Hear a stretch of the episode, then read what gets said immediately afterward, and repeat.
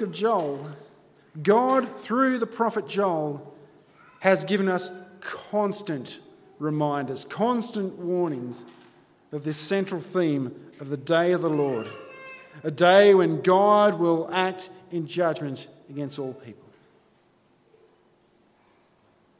In the opening chapter, to a people who had turned from God, God Himself had sent locusts, a plague that had massive impacts unlike anything they'd ever seen before, as a punishment for a people who had turned away from Him. God not being embarrassed by it, but rather saying, Tell your children about this, that they might know the seriousness of sin and the importance and the necessity of judgment. In the opening 11 verses of chapter 2, he described what this day of the Lord would look like for a people who would not repent and who would not turn. Even though we don't have the details of the specific conduct of the people, other than the fact that if they're called to return to the Lord, they've obviously departed from the Lord. What we do know, because what we know of the character of our God, is their actions warranted such a response. We've seen God's heart towards sin. We've seen the necessity of judgment to uphold God's good, just nature. But we've also seen his heart towards those who are sinful. Like right after he gave that grand warning in verses 1 to 11 of chapter 2 of what the day of the Lord would look like, he says, Yet even now, return to me with all of your heart with fasting, with weeping, and with mourning. And rend your hearts, not your garments. Return to the Lord your God, for he is gracious and merciful, slow to anger, and abounding in steadfast love, and he relents over disaster. God's first preference always is that people return back to him in repentance and know the blessings are being restored to their God. Our God is slow to anger, but He is quick to restore and pour out His abundant blessings on those who are genuinely repentant. But He's also holy, righteous, and just. The day of the Lord was not just like an empty threat just to make it sound a bit scary, to make people act a particular way. It's not like a, a parent who's kind of just come to their wits' ends and they just whip out this major thing and say, if you do this, you're never going to see a second of TV again in the entirety of your life. You know, sometimes when you go that little bit too far and you're like, I can't actually follow through on that. It's not like that. The day of the Lord is a guaranteed reality when sin will be judged. And in light of that reality, God's heart is that people would turn to Him with all of their heart to be restored to Him. That instead of wrath, they would find refuge in Him. Because in that day, there is essentially there's two ways to experience God His wrath or His refuge. So my hope is either to both to encourage us, those of the certain refuge that you have, or out of a deep love and concern that you might escape that day, that you might come to find and know him as one who is gracious, merciful, slow to anger, and abounding in steadfast love to the truly repentant. We're going to look at the unwinnable war in verses 9 to 15, God's reputation and refuge in verses 16 to 17, and the never ending blessings of 18 to 21. Firstly, the unwinnable war. The very description of unwinnable suggests that it would be futile, an absolute waste of time to even try. You might think that if something is impossible, nobody's going to attempt it. Now, you and I, we've lived long enough in this world to know that the pride of mankind doesn't like the word impossible. What we tend to think is we hear impossible go, oh, yeah, maybe for those soft people, but not for me.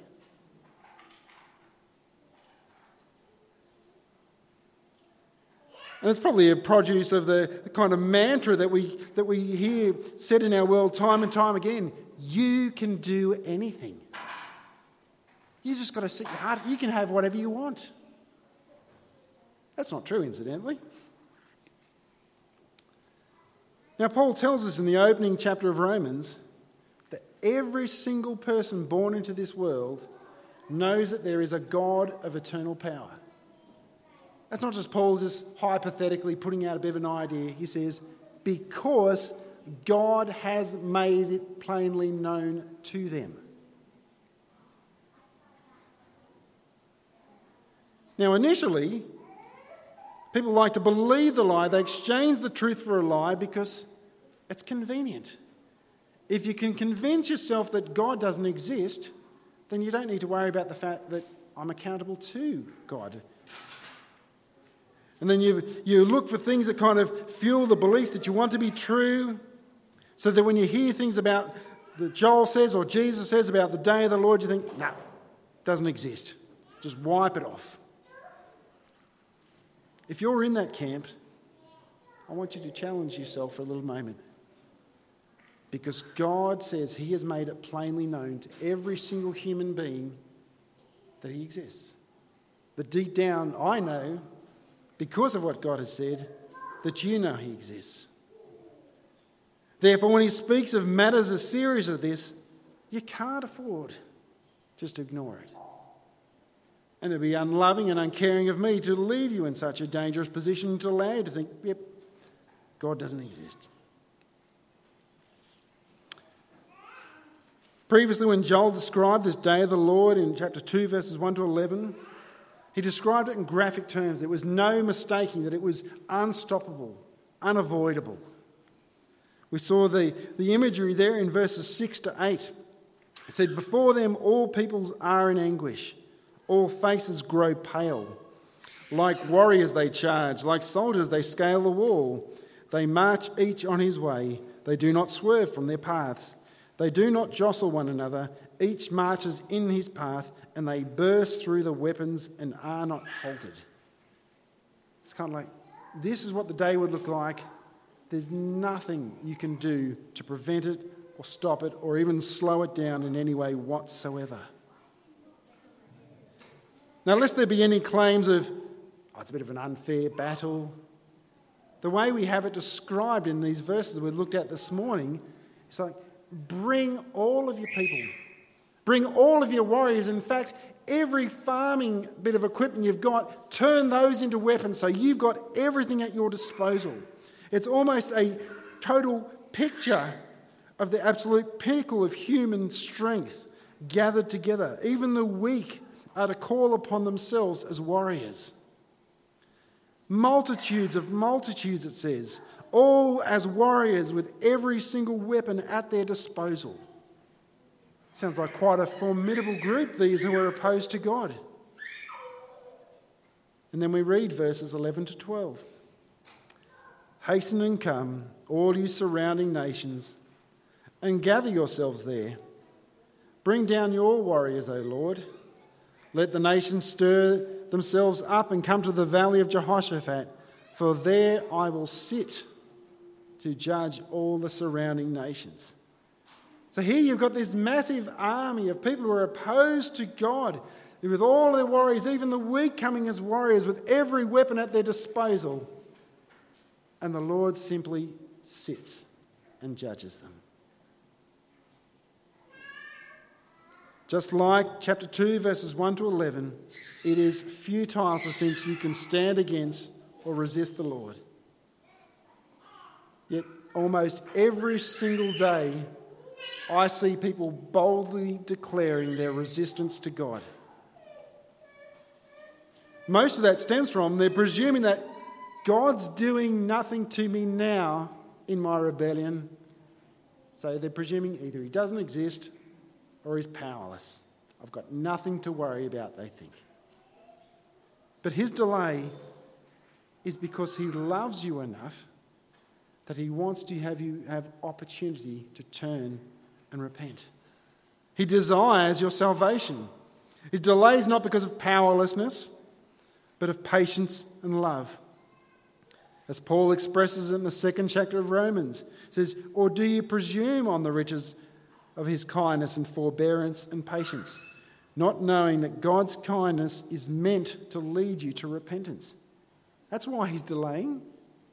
His patience and kindness is that you would turn to him in repentance to experience his joy of his salvation blessings. So don't foolishly think that his present seeming inactivity against rebellion means I'm chilled. I can rebel against him and it doesn't matter at all. Yet our God cares enough for the people he's created in his image that he has provided very clear warnings about this day. It's funny though, when people say, Don't give us books like Joel, give us Jesus, and Jesus spoke more about this than anybody. He speaks of it as being a universal for all people, being unstoppable, and there being only one means of escape, and that is the salvation that God has initiated and provided Jesus Christ, crucified on behalf of sinners that by turning from our sin and trusting in Him, can we escape. Then he takes the agricultural imagery, quite common, to describe the nature of this judgment. Put in the sickle, for the harvest is ripe. Go in, tread, for the winepress is full. The vats overflow, for their evil is great. It's got just like a farmer swimming, swinging a sickle, bringing in the harvest to gather in the multitudes who are there in the valley of judgment. God uses this imagery of harvesting for judgment in a number of places. Jesus himself does in Matthew chapter 13. We see it in Isaiah 17 and 63 as well.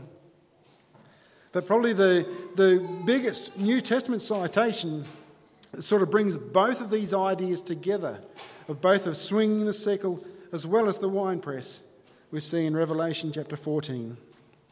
It says, Then I looked, and behold, a white cloud, and seated on the cloud, one like a son of man, with a golden crown on his head and a sharp sickle in his hand.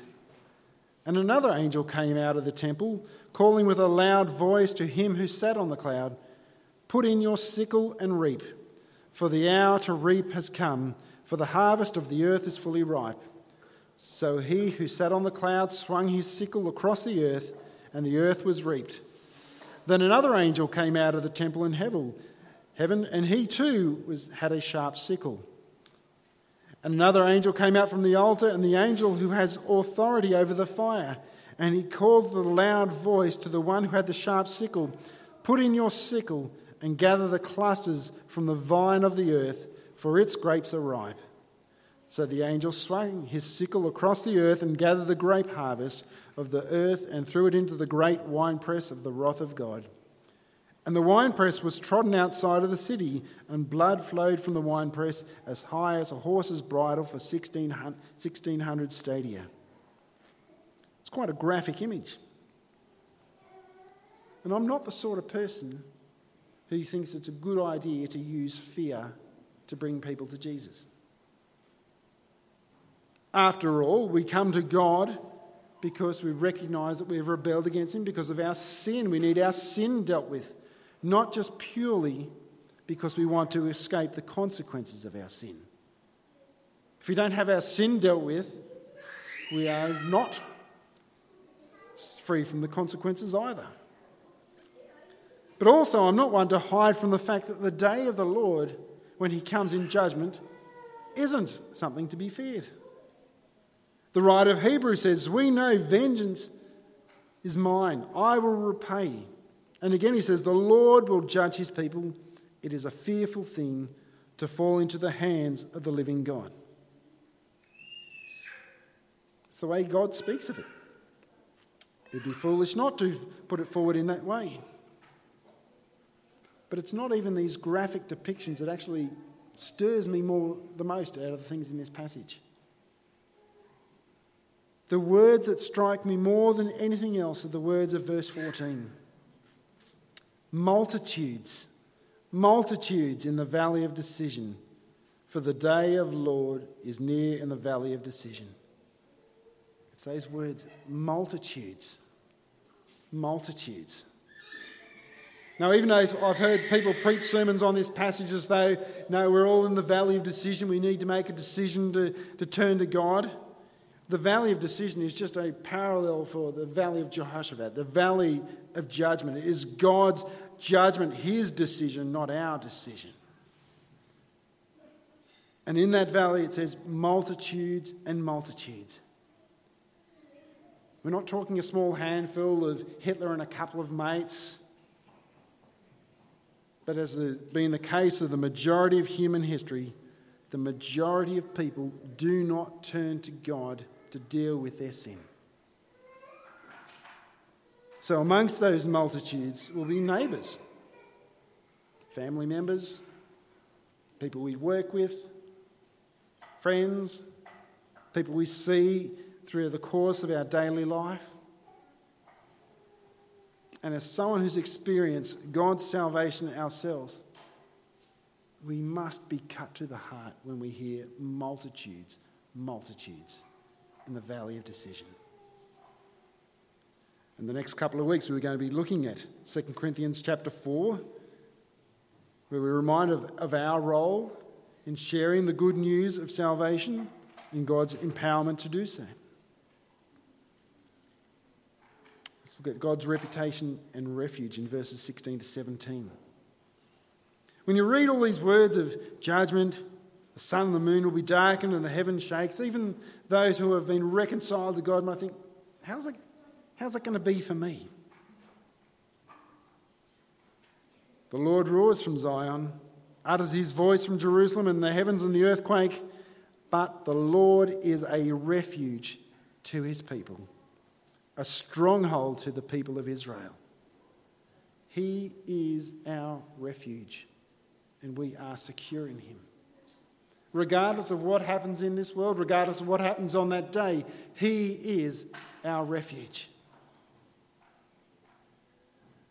When I read those words, I, I recall how frequently I've read those words in the books of the Psalms. That God is our refuge, He's our stronghold. So, just out of curiosity, I looked up 47 times in the Psalms, God is referred to as our refuge, and, and seven times as our stronghold. He saves to the uttermost, the writer of Hebrews says. And we've seen that his, his heart is to desire to save. Brothers and sisters, you have a refuge and a stronghold and his name is Jesus. In your good times, in your hard times, you rest in him. He is your refuge. Nowhere, no one else, nothing else is your refuge. But everything he does, even his actions in judgment and in salvation, all of it is for his glory. That all might know that he is the Lord our God. It's exactly what Joel tells us. He does this so you shall know both the refuge and the, and the judging, that you'll know that I am the Lord your God, who dwells in Zion, my holy mountain, and Jerusalem shall be holy, and strangers shall never pass through it again. Through all of his actions, everything he does is that people may know that I am the Lord your God for the display of his character, that he might be made known. If you recall back to chapter 2, when they were made this appeal to God as they come back to him in repentance, what, one of the things they said, why should the nations speak poorly about God? Why should they say, Where is your God? They too were motivated by God and his reputation, his glory being made known. This God who says he dwells in Zion, which instantly back in chapter 2 was the place where the warning was being sounded from. And now it is the place where he speaks of words of comfort. And for us today, in our setting, for those who have come to Christ, the author of Hebrews has this to say But you have come to Mount Zion and to the city of the living God, the heavenly Jerusalem and to innumerable angels in festal gathering, and to the assembly of the firstborn who are enrolled in heaven, and to God, the judge of all, and to the spirits of the righteous made perfect, and to Jesus, the mediator of a new covenant, and to the sprinkled blood that speaks a better word than the blood of Abel. If you are in Christ, you are God's holy habitation. You are in Zion. You are the temple. You are the heavenly or new Jerusalem. But as Joel speaks, much like a lot of prophecy, there is a near and a minor fulfillment pointing forward to a future and a complete fulfillment. And Joel chapter 3 points to those perfections of the eternal state, of the new heaven and the new earth, where it speaks where this Jerusalem will be perfectly holy, no strangers passing through at all. And as Christ's bride, that Revelation 22 calls the New Jerusalem, or Hebrews just has called us the heavenly Jerusalem, to enter into that never ending blessing. Verses 18 to 21 are almost like a contrast between the destruction of the Lord's enemies with the blessing of his children. The enemies depicted by the traditional foes of Edom and Egypt, speaking of their nothingness that they will have.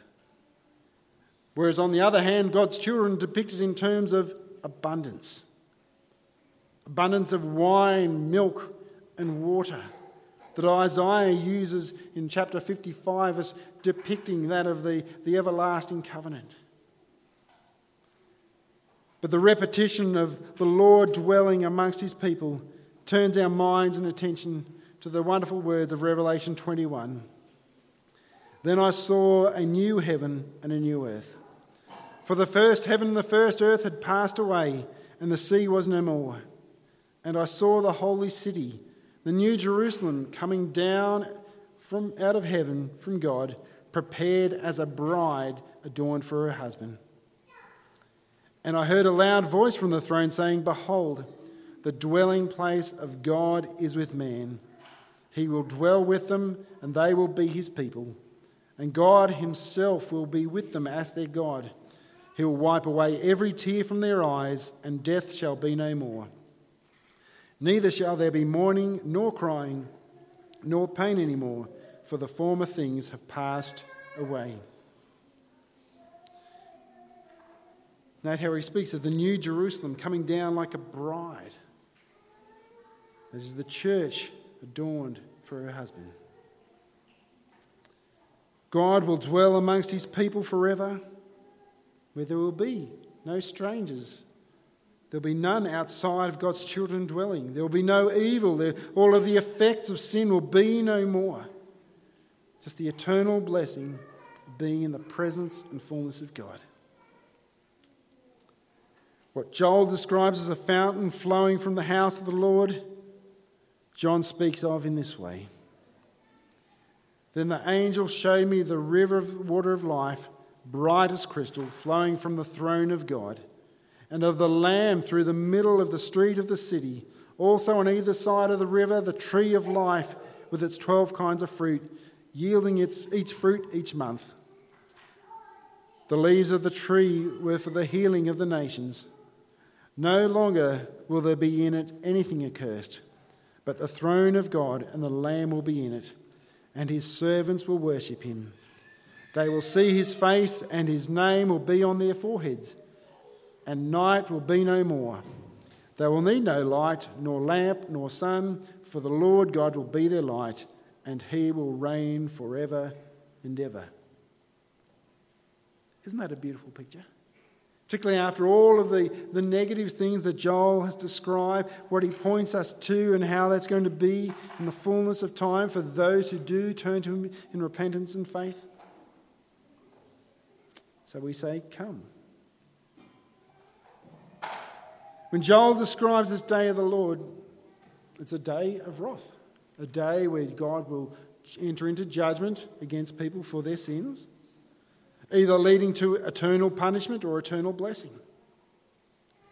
Now, it would be so easy to think that what makes the divide between eternal punishment and eternal blessing is who's lived the best life, who, who's, who's reached a particular moral or ethical standard.